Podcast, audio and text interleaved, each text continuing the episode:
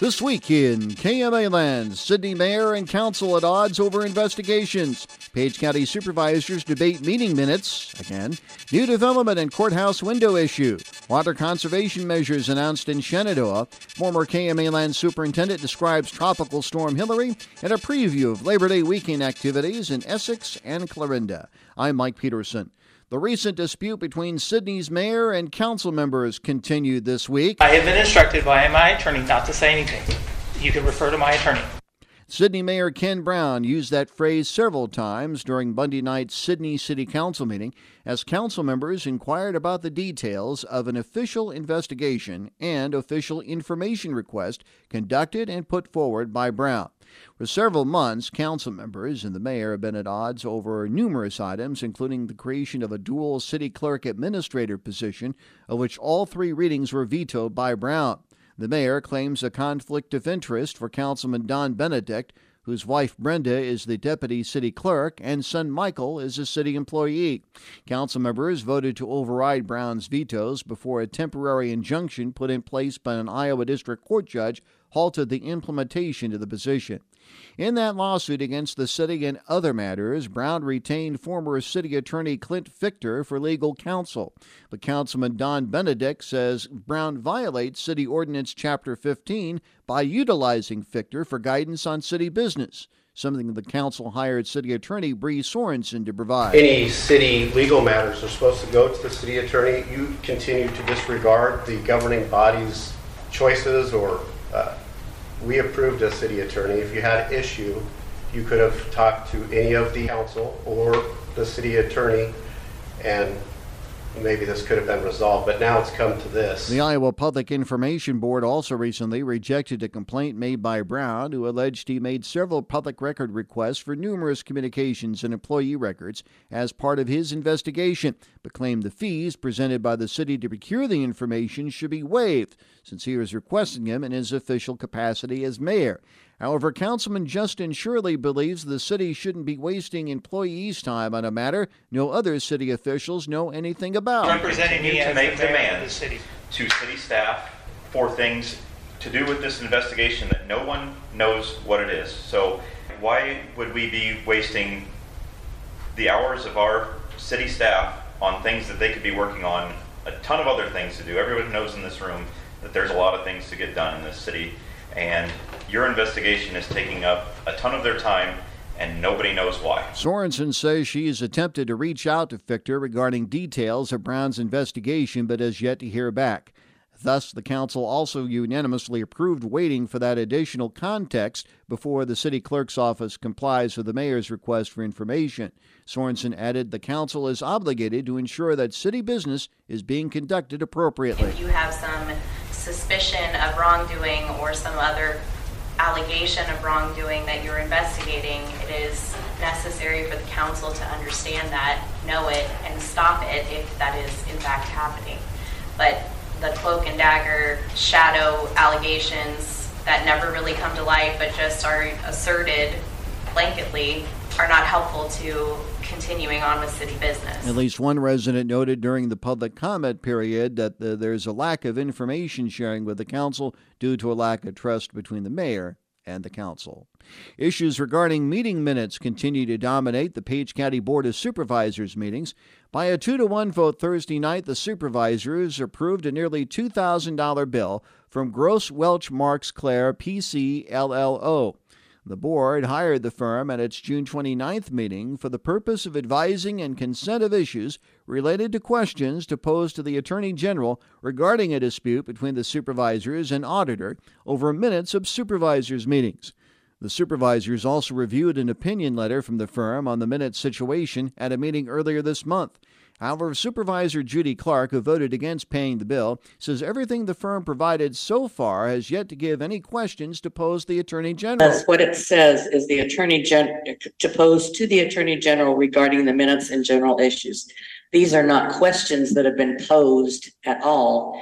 These are you going to this attorney who lives in Omaha, Nebraska, who's not even an Iowa attorney, to have him research and come issue an opinion about the minutes that are taken in the state of Iowa. Clark added the Attorney General's office already has contacted through County Attorney Carl Sonksen to help assemble his memorandum from earlier this year, stating the Auditor's Office is operating within Iowa Code in producing and publishing the minutes. Our Supervisors Chair Jacob Holmes argues the opinion letter was the board's first step in returning to the Attorney Well, we got General. the opinion letter, now I do doing the draft to bring to the board, and then we all look at it, and make sure we're good, we'll vote on sending what we send on. I'm not gonna do it alone, they're building a draft. You have to do research to build a draft. They're researching the minutes and the issues to make sure they even advise we go forward, and they do advise that. Prior to the vote, the board held a lengthy discussion regarding whether it was necessary to return to the Attorney General after Sonksen did so earlier this year, saying she doesn't understand Holmes and Supervisor Todd Maher's desire to alter the meeting minutes procedure. Clark says the debate has gone on for too long and that County Auditor Melissa Wellhausen and her office have received an unwarranted amount of scrutiny. We've been fighting the minutes issue for the past eight months, wasting hours and hours of discussion and arguments. We've had constant bashing of the auditor and her staff for taking the minutes. The people of Page County deserve better. The people of Page County are familiar with the minutes that have been recorded for years, giving background information and discussion along with important votes on issues. And the people of Page County have not asked that this procedure be changed. However, Holmes and Maher argued there have been times that wording or phrases were included in the minutes that were not said during a meeting as one reason for their request to remove discussion from the minutes. Also, Thursday night, there was a break in the continuing courthouse window saga. Board members accepted a $75,000 change order from Pella Corporation pending approval of the agreement by County Attorney Carl Sonksen.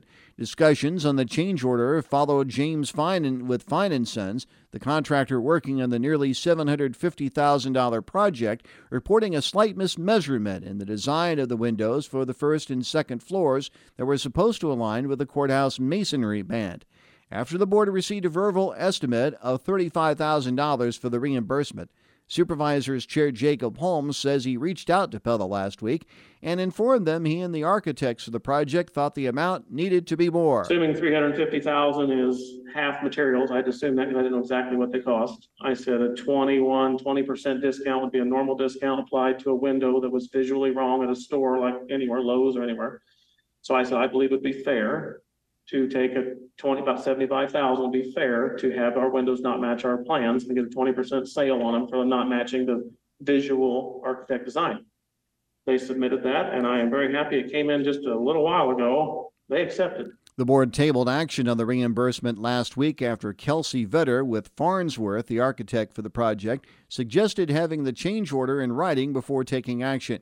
At that meeting last Monday, Holmes also said he would reach out about negotiations. He added he's been assured the change order won't affect the warranty on the windows. I was concerned about that. I didn't want to accept a cheaper price and have the warranty be affected. They assured me, no, does not affect the warranty in any way.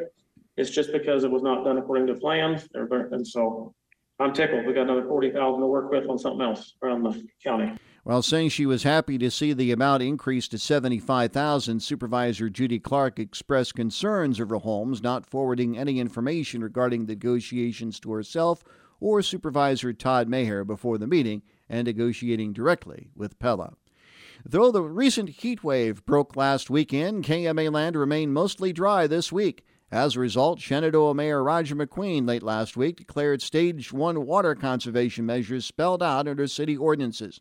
McQueen tells KMA News the declaration asked residents to voluntarily conserve water because of the city waterworks' low water capacity. What we're just asking people to do is voluntarily, you know, start to try to conserve water. We're asking them to avoid watering their yards, gardens, shrubs, trees, uh, anything like that with a hose, uh, unless, of course, they have something that would cause a danger to the plant. And then we're asking, you know, not to to start maybe alternating days even going, you know, two or three days out on their waterings, um, and for no more than four hours. That that's basically what stage one says in the ordinance. McQueen says decreasing moisture dating back to 2019 led to lower levels in the city's water wells. While saying the city has adequate water supplies for fire protection, the mayor says further water conservation steps may be necessary if those conditions continue.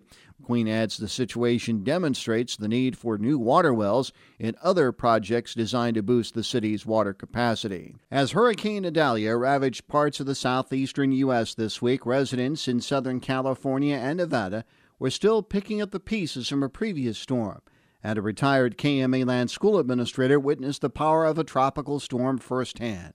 Former Fremont Mills and Stanton School Superintendent Chris Herrick now lives in Palm Springs, just one of the communities hammered by the storm that roared up the California coast last Sunday. Herrick tells KMA News the storm dumped approximately three and a half inches of rain in a five hour period.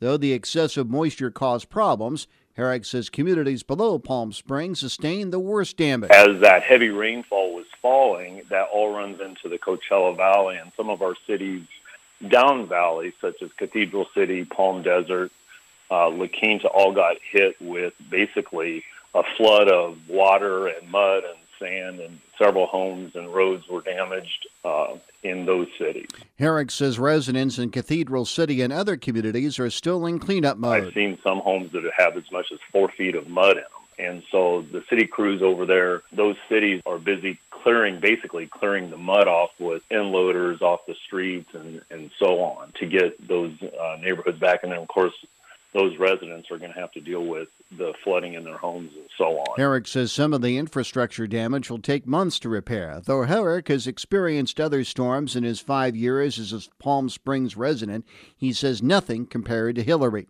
He adds his community was fortunate not to experience high winds from the storm, which was downgraded from a hurricane prior to entering Southern California and Nevada. Plans to renovate the Mills County Annex building took a giant step forward this week. During its regular meeting Tuesday morning, the Mills County Board of Supervisors selected Mark Hughes Construction for just over $598,000 for several remodeling and expansion efforts at the facility on Railroad Avenue in southeast Glenwood. The board selected Mark Hughes over three other bids ranging from $700,000 to over $900,000.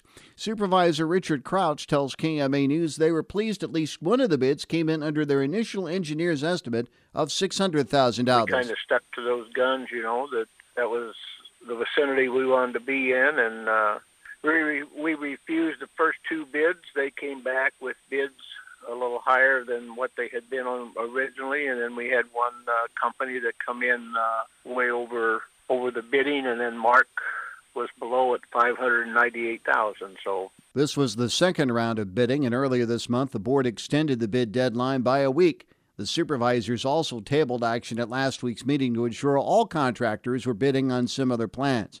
Plans call for remodeling the bathrooms in the facility to meet ADA requirements, expanding the meeting room, and rearranging office space. Crouch says the additional space is greatly needed given the number of departments located in the building. Our IT guy and uh, his office personnel are pretty well tight. Same way with planning and zoning. Uh, we have room for two people, but uh, you know it, it it just helps out when you have more space, and especially with uh, public health where they will have an exam room now. You never know, you know, people come in and and uh, if they can isolate them in a room instead of standing out, you know, someplace uh, in not in public. But the facility also currently holds offices for economic development, with American Rescue Plan Act funding the project. Uh, Crouch says they're on a bit of a deadline to complete the project by the end of the year. However, he expressed confidence in the project getting wrapped up well before that. Motorists will be out in full force this Labor Day weekend. With that, the Iowa State Patrol, along with several agencies across the state and nation, are participating in the National Highway Traffic Safety Administration's Drive Sober or Get Pulled Over campaign through Monday. It includes a zero tolerance policy for drunk or impaired driving. Trooper Ryan DeVault is the public resource officer for Patrol's District 3 office in Council Bluffs. DeVault tells KMA News the campaign also comes as millions of motorists nationwide are expected to hit the road again this weekend to ring in the unofficial end of summer. We know that travel is going to be higher than, than your normal given weekends. Granted, there are you know plenty of kids that are back to school, uh, but at the same time, again, it's kind of that uh, end of summer. You know, campers and those sorts of things sometimes uh, make it their last hurrah, and we know that traffic uh, is going to be an issue out there on the roads. In 2020, from August 1st through Labor Day weekend, Ault says there were 40 traffic fatalities in Iowa, with 31% being drug or alcohol related. Additionally, he says impaired driving was involved in over 40% of the holiday weekend fatalities in 2021. From September 3rd through September 7th back in 2021, there were 531 fatal crashes nationwide, 41% of those involving drunk drivers. So everybody can still do a better job quite honestly, with planning ahead, um, none of these uh, drunk driver or drug driver fatalities should be happening uh, if, if everybody is being responsible and you know giving up those keys to a sober driver. And if you are a sober driver and you're the the designated driver for the night, you know take that take that role seriously. He adds that planning ahead will also give you ample time to work with the expected heavy traffic. DeVault also emphasized the importance of wearing a seatbelt. Many of the Labor Day weekend road trips in KMA land will include Essex. There is no place like Essex, is the theme of this year's Labor Day celebration, which began Friday afternoon with a ribbon cutting ceremony for the renovated Essex Opera House. While celebrating, Essex residents are also remembering a special individual.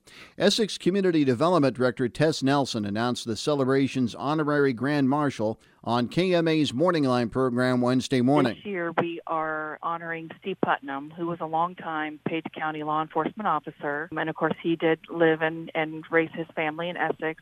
Um, so his family, who did recently move back to Essex, will be standing in for him over the weekend as we honor Putter, as, as he was called around town. A 1974 Shenandoah High School graduate, Putnam served 28 years as an Essex Reserve police officer then as a reserve deputy for the Page County Sheriff's Office. He also spent 31 years with Essex Fire and Rescue. Putnam was an Essex resident from the late 1980s until his passing in August 2022. Previously, celebration organizers named Dennis and Teresa Perry as the parade's grand marshals for 2023. Nelson says registration is not required for the parade, which steps off in the community Monday afternoon at 2. You show up I'm at the parking lot of the high school, and we've got a wonderful couple committee members there that will kind of direct you where to go. Um, it's a first come, first serve basis, so you just kind of show up, and that's your spot in the parade, and we welcome anyone. A complete Essex Labor Day celebration schedule is available on the EssexIowa.com website. And Labor Day weekend means a big homecoming for Clarinda High School graduates. Events are planned through Sunday for the first Clarinda all class reunion, coinciding with celebrations marking the 100th anniversary of Iowa Western Community College's Clarinda campus. Pam Williams chairs the celebrations planning committee. Speaking on KMA's morning show Tuesday morning, Williams plans for the all class reunion received a resounding response. It was hard to really pick a weekend. We were kind of shooting for a homecoming weekend, but couldn't commit to that because they couldn't really decide uh, till spring when uh, their homecoming was going to be. So we felt like, oh, that's too late to wait, you know. So we picked Labor Day weekend. That gives everybody an extra day, and you know, then they could still be home for Labor Day if they want to. Reunion events kicked off Friday night at the Page County Fairgrounds. Today's events include breakfast at Clarinda High School until 10 a.m pickleball at the Lied Center from 9 a.m. to noon, and a fun walk at the Lied Center walking trail at 9:30 a.m.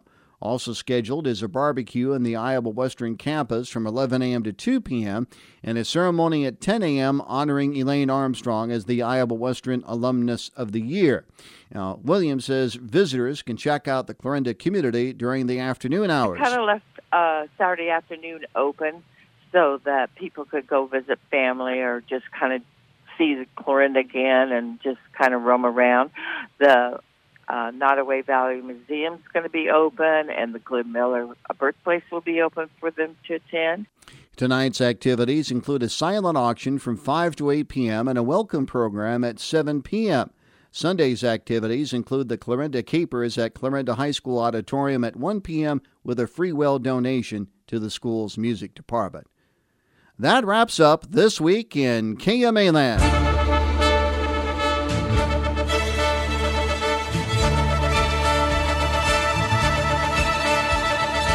Be listening each week at this time for This Week in KMA Land. And for more information all the time, log on to KMAland.com where you can also hear this program in its entirety.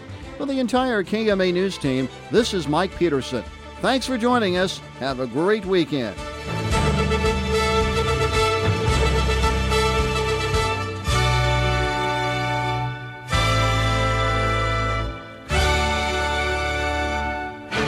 This has been a presentation of KMA News.